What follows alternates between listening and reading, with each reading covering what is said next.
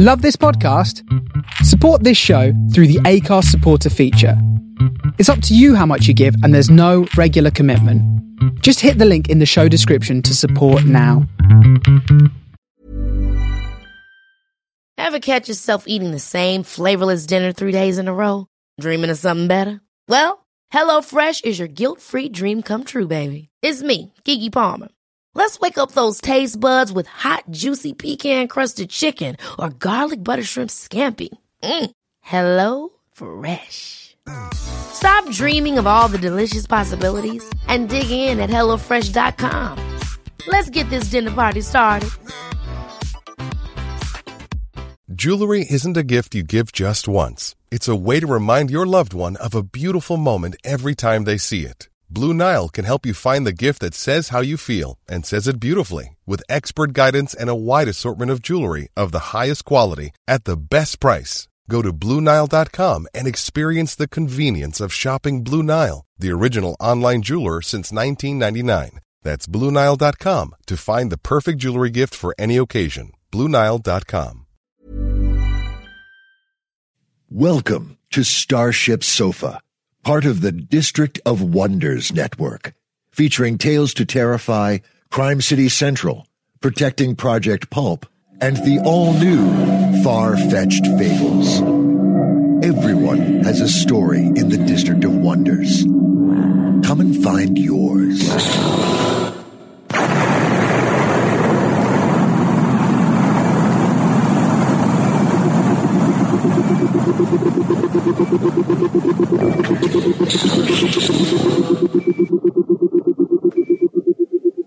This is the Starship Sofa. Everybody, welcome, hello, and welcome to show 374.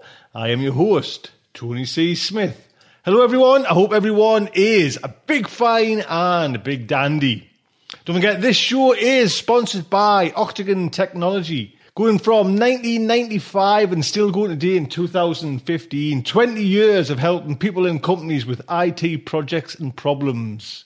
If you run a small IT company, Octagon Technology can supply you with hosted exchange services that you can sell on to your clients. They can help your business by supplying a managed offsite backup of essential data to services located in the UK.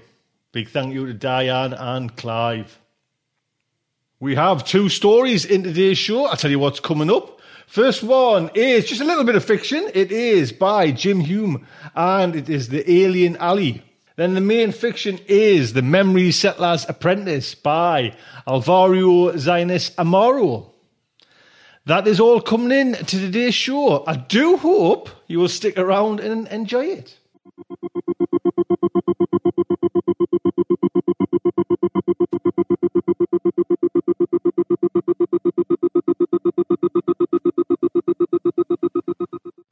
So first up is Alien Alley by Jim Hume. I'll give you a little heads up about Jim. J.R. Hume was raised on a small ranch in Montana and has been a soldier, an tra- air traffic controller, an auto mechanic, a fleet buyer, and is now retired. He writes science fiction, fantasy, detective stories, and a lot of stories with no particular persuasion. Married forever to a charming southern girl, he lives with her and two schnauzers. I had to look at that. In Colorado. The story is narrated by the fantastic Mark Killefole. He says he loves fiction so much that he's written some himself, such as the Parsec nominated Tainted Rose.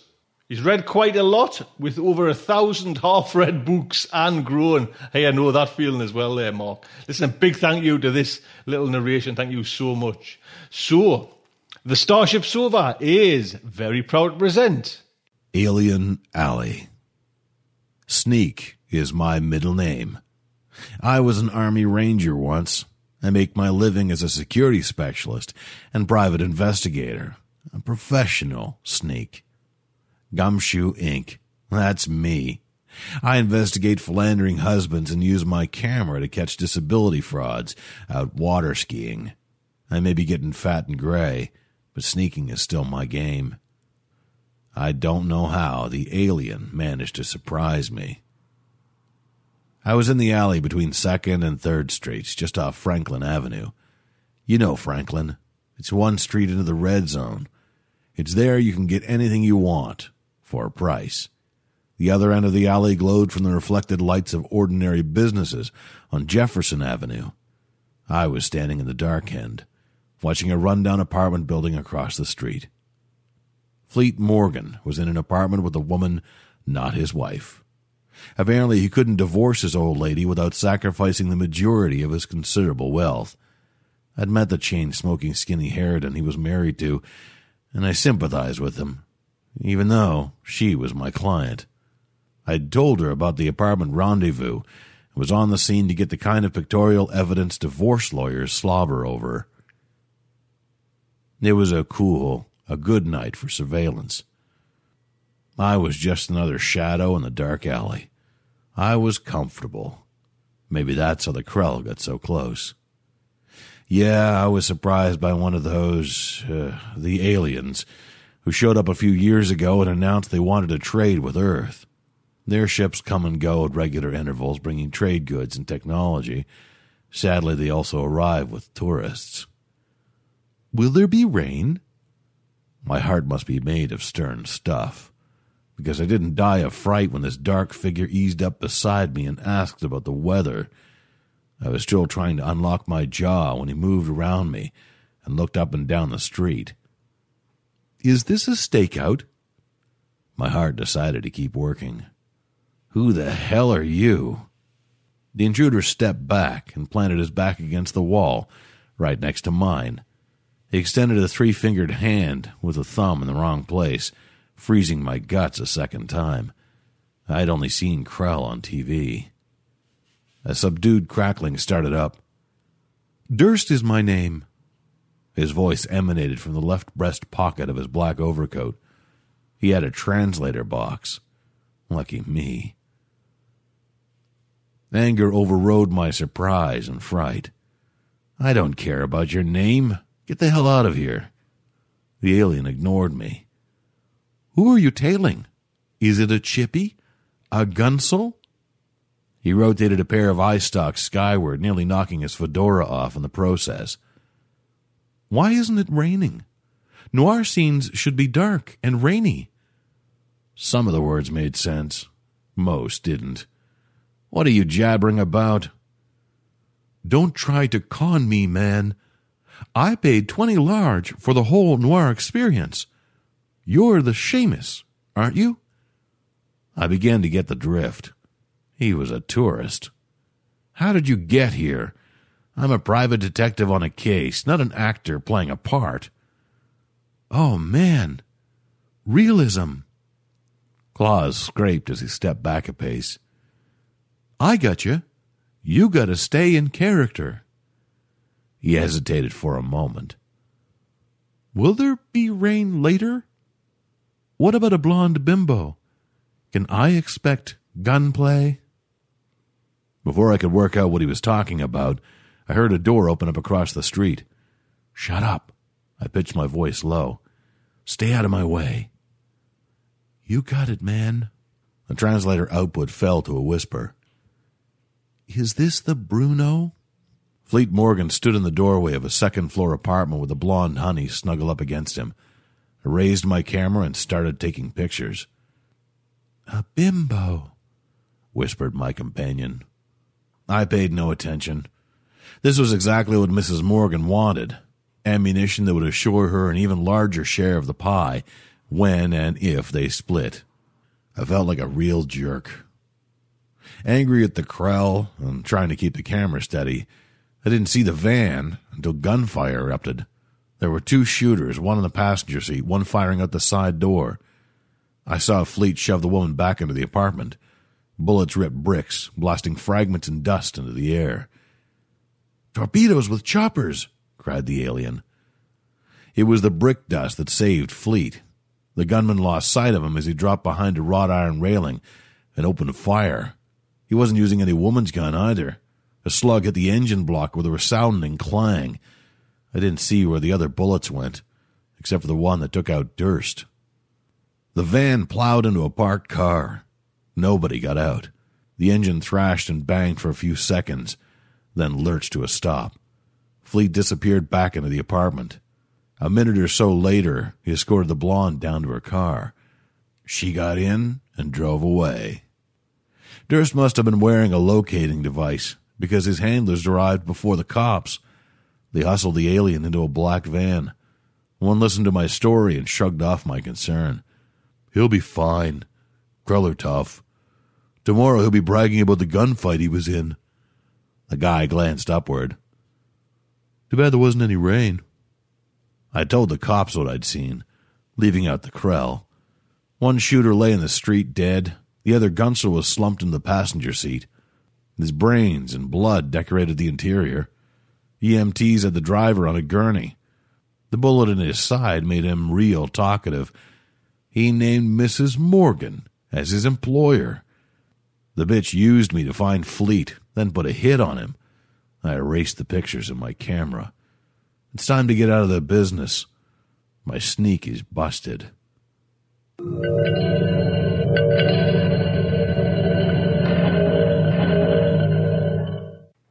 There you go, don't forget, copyright is Jim's. Jim, thank you so much, sir. That's lovely, thank you. And Mark, what can I say? A big thank you, sir. So, as I say, this show is sponsored by Octagon Technology. Look out for something special for, because we're trying to like, get something special for coming out in a little bit later on in the year by Octagon Technology. But they've been going since 1995, and in this industry, that's an achievement. So, please pop over. There'll be a link to Octagon Technology. Just say hello. And it was lovely to kind of meet Clive as well. And check out as well on the blogs, that, that on the blogs, on got Clive's blog, but on Twitter as well. Octagon Technology are on Twitter as well and really supporting Starship Sofa over there. So thank you. So we're coming on to the main fiction, and it is The Memory Setter's Apprentice by Alvaro Zinos Amaro. The story was originally published in Fantasy Scroll Mag. I'll give you a little heads up about Alvaro. He is the co-author with Robert Silverberg of When the Blue Shift Comes. Alvaro's short fiction and Rhysling nominated poetry have appeared in Analog, Nature, Galaxy's Edge, Apex. Alvaro has also published reviews, essays, and interviews in the Los Angeles Review of Books, Clarkesworld, Strange Horizons, and elsewhere. He currently edits the blog for Locus Magazine. And this story, man, this story is narrated by Ibba Armancas, who is a nomadic screenwriter. We've played, well, we've played lots of Ibba's narrations on this show, and just fantastic. I'll put a little link on because you know by now who Ibba, Ibba is. So I'll put a little link on there so you can pop over there and say hello. So, the Starship Sofa is very proud to present The Memory Setter's Apprentice by Alvaro Zinos Amaro. Those who survive combat with the Sarakul return home with holes in their memories. As memory setters, it's our job to delve inside their skulls and repair the damage. When I say our job, I'm stretching the truth, since I'm not yet a memory setter. During my last three years of apprenticeship under Master Agoza, I've assisted with many restorations, even completed a few solo. But technically, I'm still an apprentice. Tomorrow, that will change. First thing in the morning, Master Agoza will test me. If I pass the test, I'll become a master, able to practice independently. And if I fail, well, I guess then I'll be looking for a different way of supporting the war effort. I'm lying in bed, unable to sleep, when my sister Cora opens the door to the small room we share in the Solace home, one of many in the Kapali province.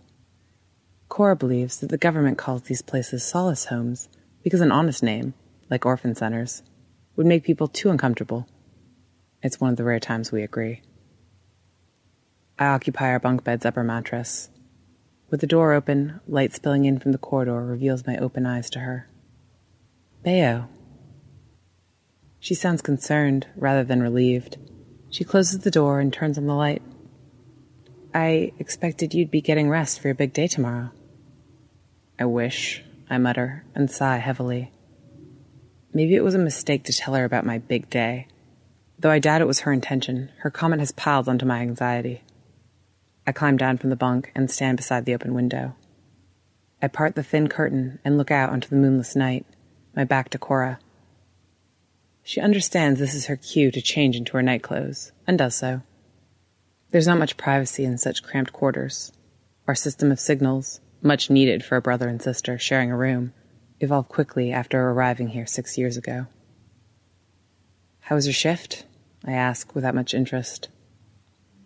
You know how it goes, she says, similarly unenthusiastic. For the last year, Cora, in addition to apprenticing to become a doctor, has been volunteering her time to help new arrivals. Sometimes I think she does it just to make me feel lazy by comparison. Truth be told, I'm exhausted, she goes on. Can I turn off the light? Sure. She gets into bed. I continue standing where I am. Even with the window open, the air inside our room is stuffy, as it tends to get during Kapali's scorching, humid summers. I run my hand through my sweat slicked hair and sigh again. What's wrong? Cora asks, turning in bed. Nothing. If that were true, you'd be sleeping. Master Agoza? I don't answer. She asks, What happened this time? Nothing happened, I snap. He's just being his usual tight lipped self. About the test? About everything. Maybe if you didn't take so much after him, things would be easier. Tell me about the test, and I might be able to help. I can't believe Cora thinks I'm similar to the master in any way. I couldn't be more different from the man. And there's that word she always uses help. It irritates me so much. Ever since Cora became my guardian, all she's wanted to do is help. If she's so good at helping, maybe she just should have helped Dad stay home instead of getting himself killed at the hands of the Sarakul. Or maybe she should have helped our mom overcome her grief and stopped her from committing suicide shortly after. But no, she was helpless then, just like me. Now she wants to make everything better. Some things just can't be fixed. In the silence that stretches out uncomfortably, I realize maybe I'm being too harsh. I hear myself using the same mind listening talent that made me an apprentice as a memory setter, and I have to admit, I sound like kind of a jerk. I relent. I don't know what the test will consist of. What do you mean?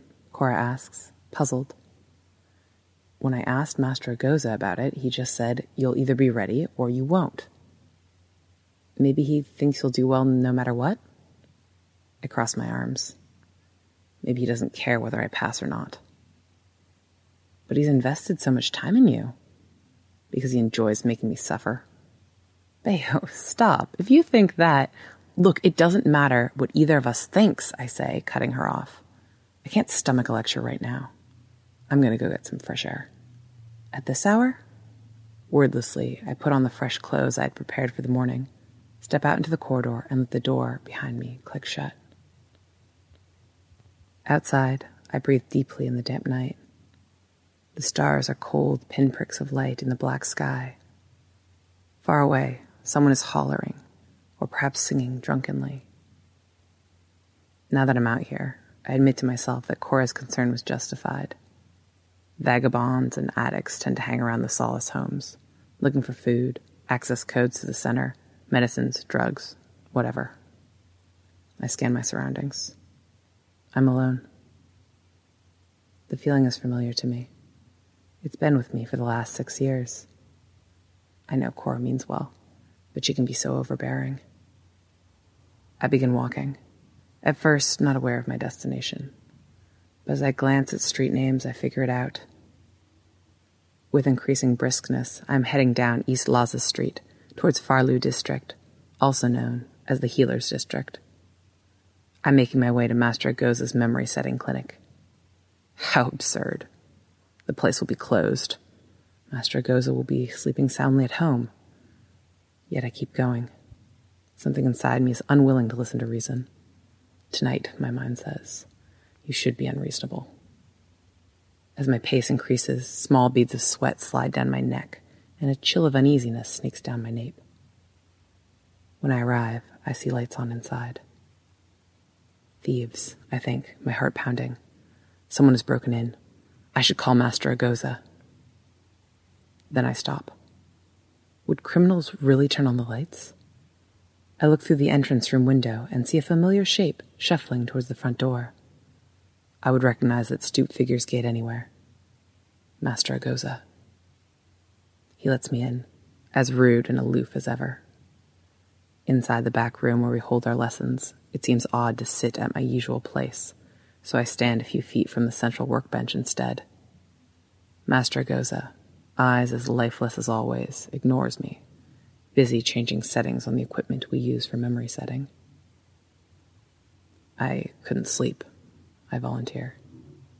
I hate to be the first to speak, but I prefer hearing my own voice to not hearing any voice at all. Can I help with whatever you're working on? He doesn't respond, but continues tapping quick commands on the computer's display. Then, he begins connecting cables to the main unit. Anger flushes my cheeks. I'm about to make a smart remark about Master Agoza's lack of social skills. He may be the greatest memory setter in all of Kapali, but he's surely a fool in regard to just about everything else that matters in life. He has no friends, lives only for his work. Again, Cora's earlier comparison stings me, but I keep my mouth shut. All this could be part of my evaluation. The test was supposed to start in the morning, but what if that's changed? What if the test begins whenever the apprentice shows up? I study his movements.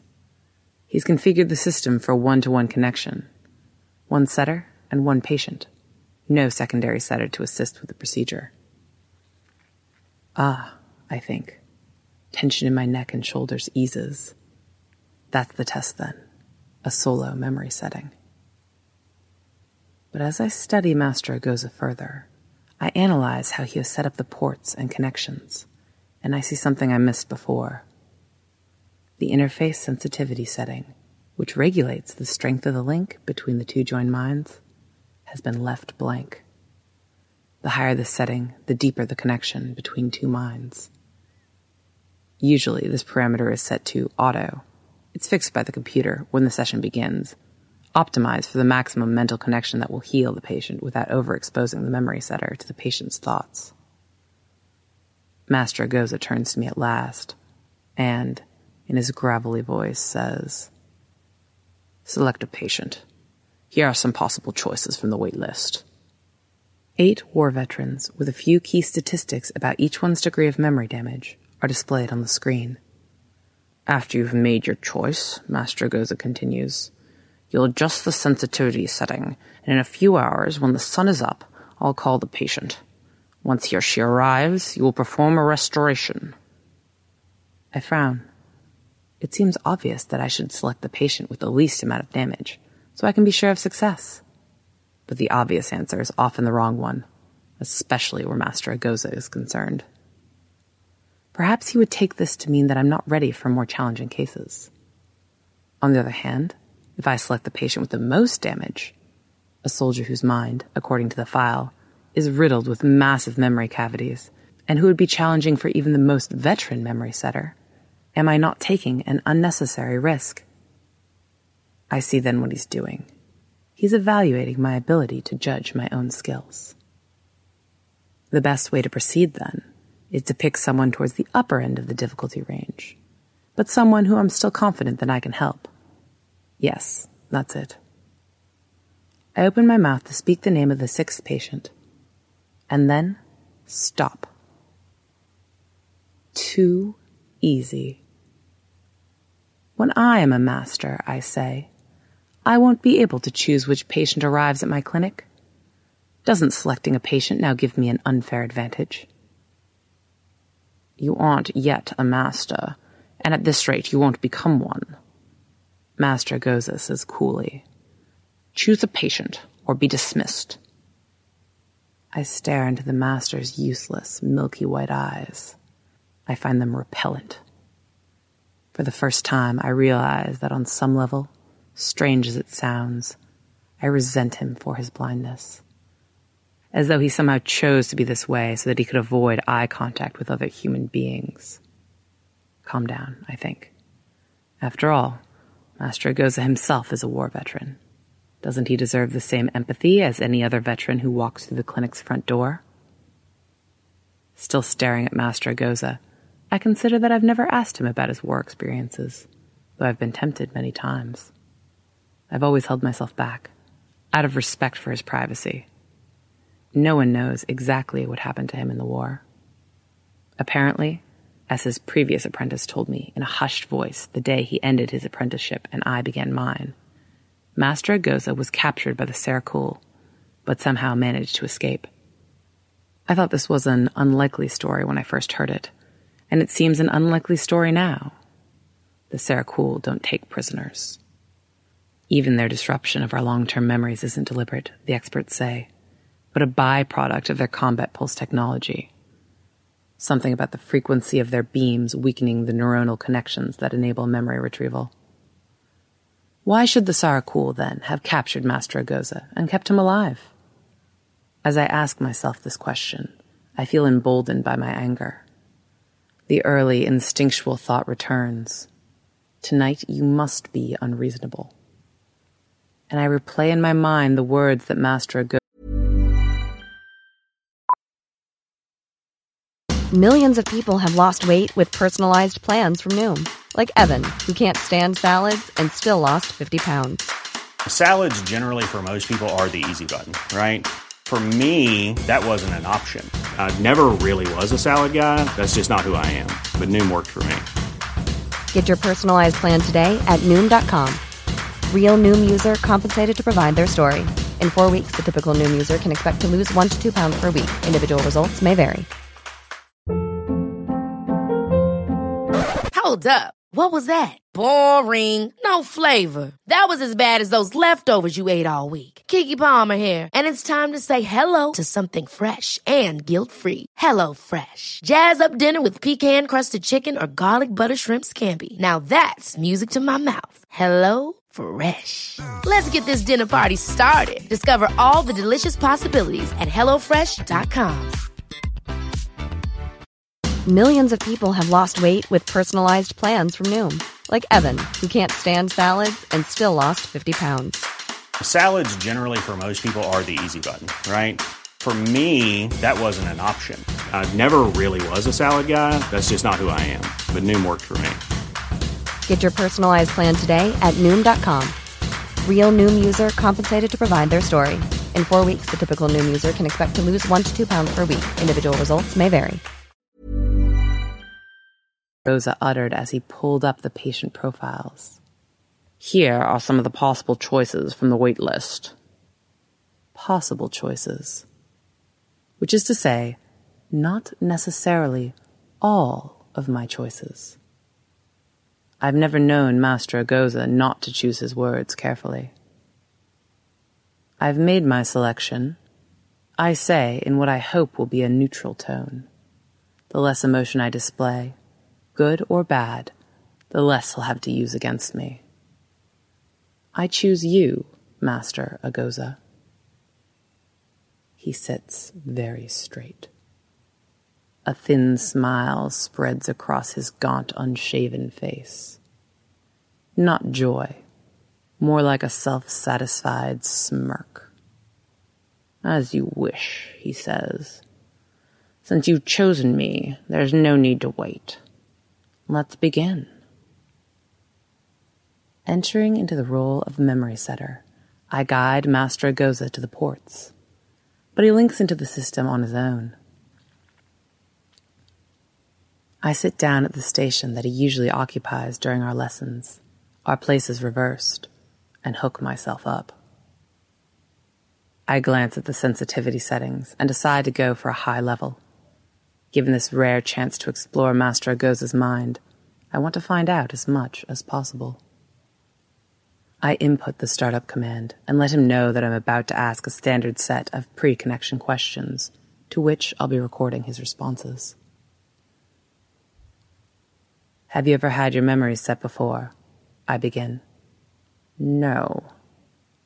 To the best of your knowledge, and the knowledge of the physician who last examined you, are your memory gaps the result of Sarakul technology? Yes. How extensive is the damage? Please rate your memory loss on a scale of 0 to 10. Who knows, he says. Some days it feels like 0, others like 10.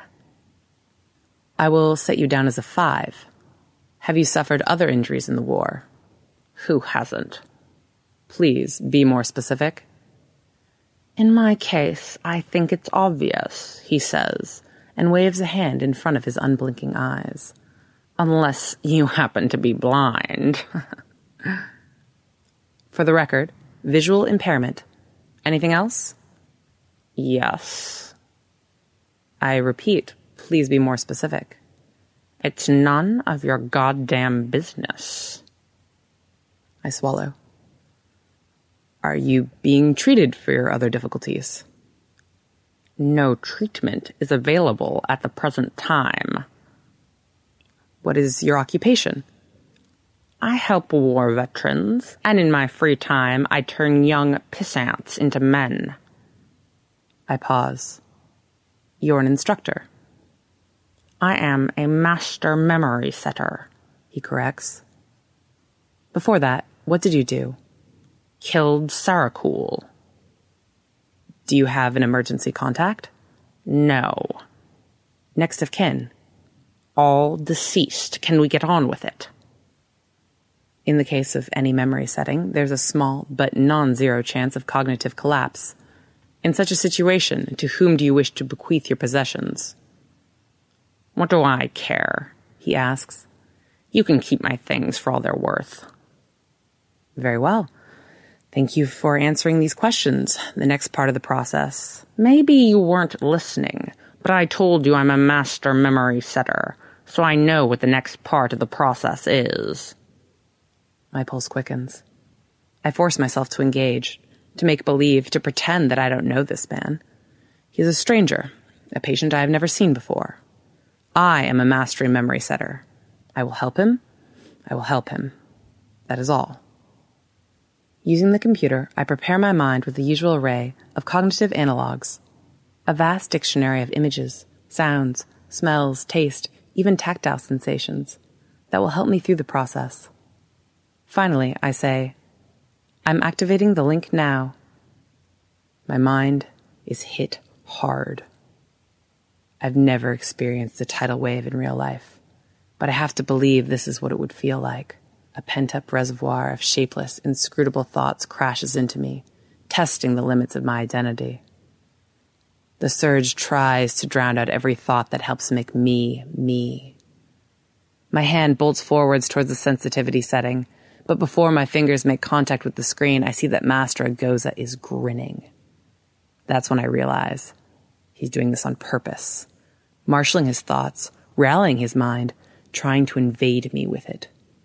Lowering the sensitivity setting would be a sign of weakness, of losing control during the session. I must hold my ground. I lower my hand back down. Just as I feel that I've restored a measure of control, he says with unmistakable smugness, Are you sure the connection is working? I can't feel a thing. I grunt.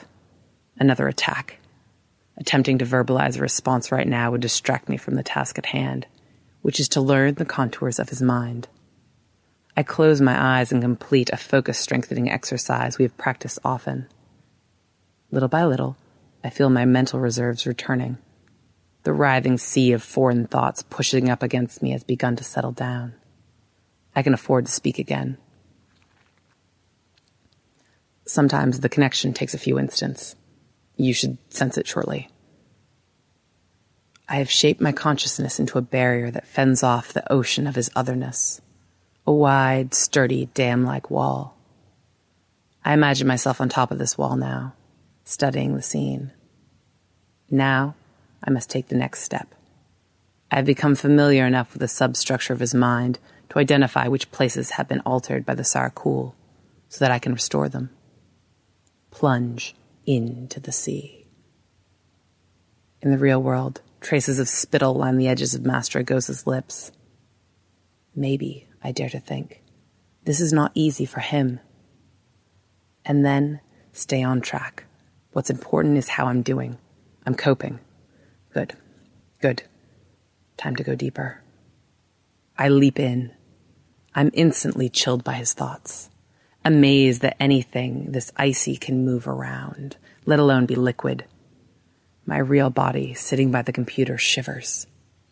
In the mindscape, hungry undercurrents tug at me, but I make myself too heavy for them, too burdened by purpose. Mustering all my focus, I plummet down until I hit the seafloor of Master Agoza's mind. At last, with the equivalent of a dull, water muffled thud, I feel myself on firm ground. At these depths, it's utterly dark. I broadcast the message as loudly and clearly as I can that I'm here to help him, but the darkness smothers me. It becomes so oppressive that I forget how to breathe, both here and out in the real world. I'm paralyzed. Help me, I think, uselessly. Please. A few moments later, a familiar voice replies I'm here. I feel a gentle nudge, and my body slips out of the panic's death hold. Air flows through my real lungs, in and out, in and out a delicious, intoxicating rush that translates into the ability to move around in the mindscape once more. Good, the voice says, pleased. Together, we'll get through this. Cora? Yes. But how is that possible? I ask. How can you be inside my mind? I'm not inside your mind. I'm part of your mind, the voice explains a fragment of your own consciousness that represents resourcefulness, hope, whatever qualities you admire in the real Cora. If you think of me as her, it will make everything easier. Master Agoza once told me this could happen. A talented memory setter, he explained, might encounter a patient so damaged that the effort of helping him or her would trigger a mental avatar of someone known to the setter. I remember thinking it sounded like a fantasy. But this is real, as real as anything that exists inside the mind. I try to move forward, but feel myself pinned down. The pressure all around me is rising. What do I do? Relax, Cora instructs. Think of something pleasant, like the time I taught you to identify the basic night sky constellations. I summon the memory. A gorgeous winter night, several months after we found out our mom had killed herself. It seemed crazy to give in to this particular memory, so deep in Master Agoza's mind. But Cora's voice is impossible to distrust. I allow myself to re experience the evening. I relive the numbness of my shocked emotions. But then, I remember something I had completely forgotten until now the joy of learning how to read the sky, the exuberance of discovering order and beauty in the heavens. And a curious thing happens. As I allow the memory to overtake me, something loosens inside. A radiant energy is released, seeping out of me into the darkness. Very good, she says. Use the glow to illuminate the landscape. It takes time, but the more terrain I study, the stronger the glow emanating from me becomes. I make note of bizarre ridges, areas of seabed erosion, outcroppings of younger rocks at impossible angles waving in and out of existence. These features represent different part of Master Agoza's mind. Unpleasant memories of things that were done to him, experiences he has repressed, severed from the neighboring memories, and so on. The more I see, the more convinced I am that parts of Master Agoza's mind have been reshaped from the outside. If I were to guess, I'd say these weird structures are the Sarakul's doing, some kind of enhancements. As I explore more of the seabed, I see a sharp descent into a trench. With cautious steps, I advance and pause on the edge. The drop is huge. The light stemming from me is not nearly strong enough to penetrate it. As I explore more of the seabed, I see a sharp descent into a trench. With cautious steps, I advance and pause on the edge. The drop is huge. The light streaming from me is not nearly strong enough to penetrate it. You know what this is, Cora says, and you know what you must do about it. Yes. The trench represents one of the chasms into which Master Agoza's memories have been cast. I have to restore the seabed's normal gradation. I glance back into the fissure. It's too deep, I say to Cora. Whatever Master Agoza is hiding down there, he really doesn't want it to surface. Just looks that way, brother. I believe her, which is to say, I believe myself. I give it everything I've got. There's no point, after all, in trying to save my strength. If I can't restore this set of memories, I will have failed. As I concentrate on rising up the trench floor, I think of the real Cora. I feel an unexpectedly poignant upsurge of gratitude. Where would I be without her? A rumbling underfoot pulls me out of the experience. The water around me begins roiling. It's working. The ground must be rising. All I need to do is continue applying pressure. Something's wrong, Cora warns. Look around you. The water has become murky. A cloud of something black is spreading through it like ink. I lose all of my hard won visibility. Within seconds, the stuff is everywhere, coating my body. Ash. Volcanic ash. The fissure must be the opening to some sort of metaphoric hydrothermal vent, a feature I've never encountered in anyone's mind before, and it is erupting with vicious force. The seabed shakes, and the pressure front generated by the spewing black material sends me reeling, tumbling away. Spinning wildly, I lose all sense of direction. The real me, in the chair, hyperventilates. Follow the sound of my voice, Cora says. It will lead you back to the surface. But before I can do that, I hit something hard, some sort of underwater barrier. At least it ends my mad careening. After a few moments, I feel my body breathing more regularly again. Shallow, short gasps, but getting steadier. I wave my arms in the water to try and clear some of the ash, and I see that I'm standing next to a wall, unnaturally smooth and rising straight up parallel to me. Up here, Cora is saying, from what feels like an enormous distance away. Something distracts me from her voice, a source of light coming from within the wall. I push my face closer and realize the wall isn't made of rock, but glass. It becomes transparent, and on the other side of this divide is Master Agoza, sitting in the chair that I am presently occupying in the real world. He is connected to the computer, just as I am connected to the computer and in the chair opposite to him, in this room with him, within his mind, the chair in which he is sitting in real life, another patient is connected to the computer. I've never seen this man before. He looks haggard, with sunken eyes and sallow cheeks, as though he hasn't slept in a lifetime. Both of them have their eyes closed. They are in the middle of a restoration. Up here, Cora says again, more forcefully. I think the thoughts that enabled me to start floating up from the bottom. I'm aware that 10 feet from me, the vent is continuing to jet out its noxious substances, that I have to ascend to a higher level before it's too late. Cora urges me on. Yes, good. Keep going.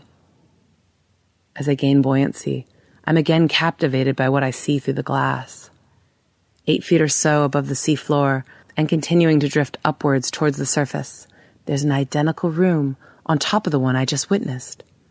Another Master Agoza and another patient, again connected to the computer, again undergoing a restoration.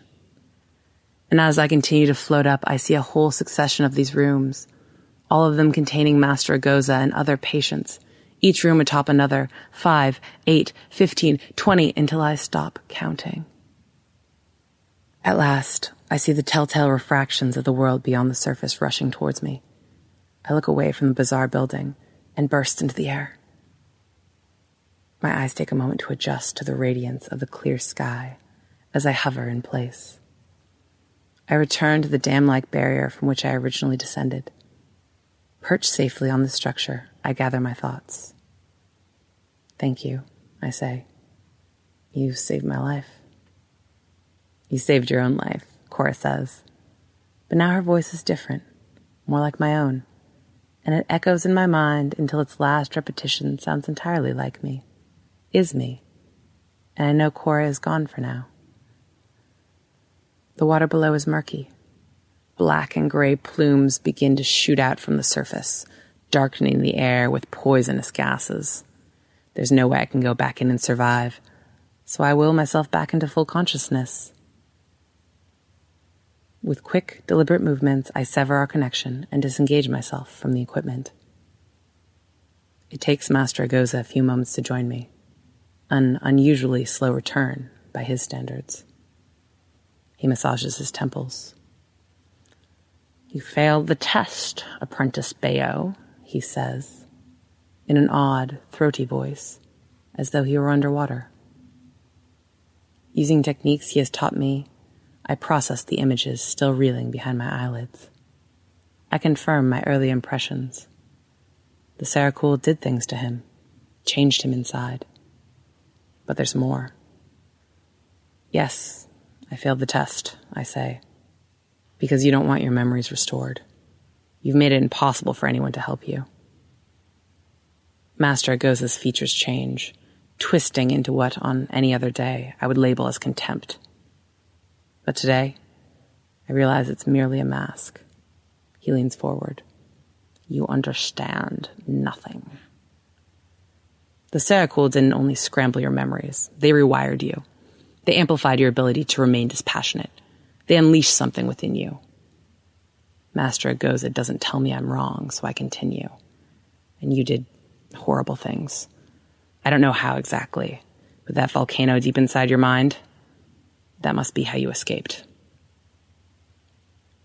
I hadn't learned how to control it yet. Master Agoza whispers. Is that remorse in his voice? I also saw how many vets you've helped since returning home. That's your penance, isn't it? Not nearly enough, he replies, slowly shaking his head. And then I understand what he's been hiding from me. The truth he has kept from me during our joined restorations. That's the way it is for all memory setters, isn't it, Master Agoza? deadening oneself to the emotions inside others' minds is the only way to get the job done. The better your skills, the colder you become until you're no longer quite human. The price we pay, he says. His voice is far away. I think about my mom and dad. I think about Cora. No. I get up and walk over to Master Agoza. Still seated, he turns towards me, as if in slow motion. At this distance, I can see deep black lines under his eyes. He is very pale. You would throw away three years of apprenticeship? He asks in a barely audible voice.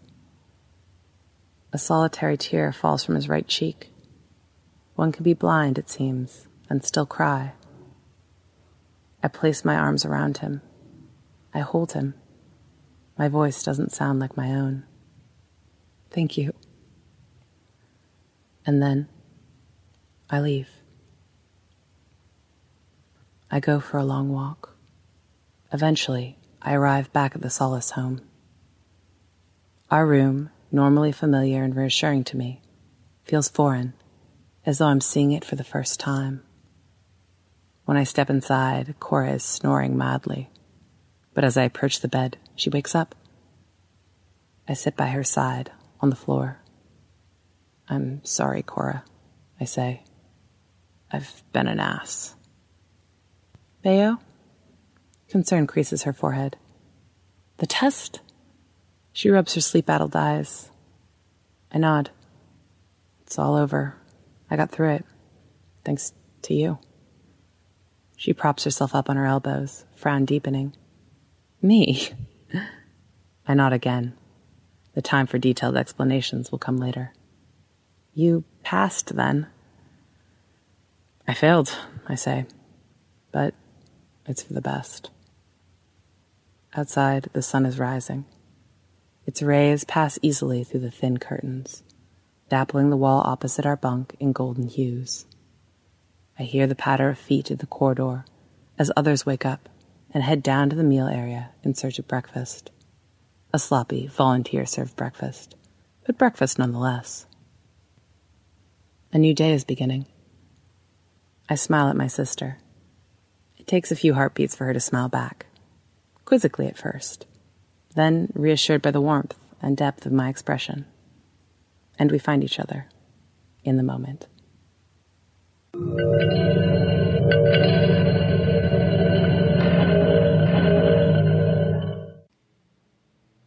There you go. Don't forget, copyright is Alvaro Zinos Amaro. What can I say, sir? Welcome to the fold of Starship Sofa. Big thank you. Really nice to have you on board there. And Ibba. Oh, big hugs, big hugs. Thank you so much. So that is today's show. I hope you enjoyed it. Some fantastic fiction there. Do look out for next week's show. I will be here as usual. It's been a little bit well, we've been right in the middle of decorating three rooms at Starships Overhead head HQ, and it's just Wednesday. This Wednesday, it was just kind of finished. Everything's put back together, and me mother's coming to have a look. You know what I mean? Oh, I've got such a headache as well. Oh, I need to listen. just rambling here. That's me. Ta- that's me. Can you hear that? Oh, I forgot to take me two headache tablets. So if you think this show is a little bit been a little bit rushed, my apologies. I've got a thumping head. My mother's coming over, and we've been decorating for like what seems like eternity now. So, listen, if you've enjoyed the show, do support it. You know what I mean? Yes, we've got Diane and Clive supporting Kickstarter and helping this show, but you know, if supported by just monthly donations, that would be amazing, or a one-off donation. Keep this bird going. That would be fantastic. Until next week, I would just like to say good night from me.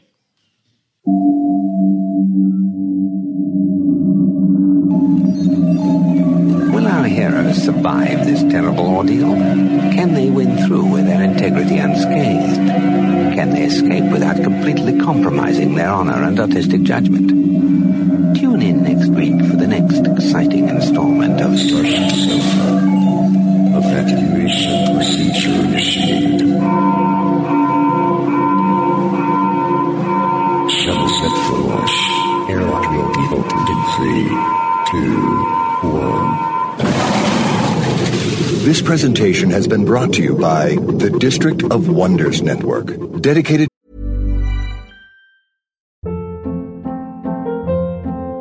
Hold up. What was that? Boring. No flavor. That was as bad as those leftovers you ate all week. Keke Palmer here, and it's time to say hello to something fresh and guilt-free. Hello Fresh. Jazz up dinner with pecan-crusted chicken or garlic butter shrimp scampi. Now that's music to my mouth. Hello Fresh. Let's get this dinner party started. Discover all the delicious possibilities at hellofresh.com. to podcasting the finest genre fiction. You can learn more about the District of Wonders and their many literary productions at their website, www.districtofwonders.com. Thank you for listening.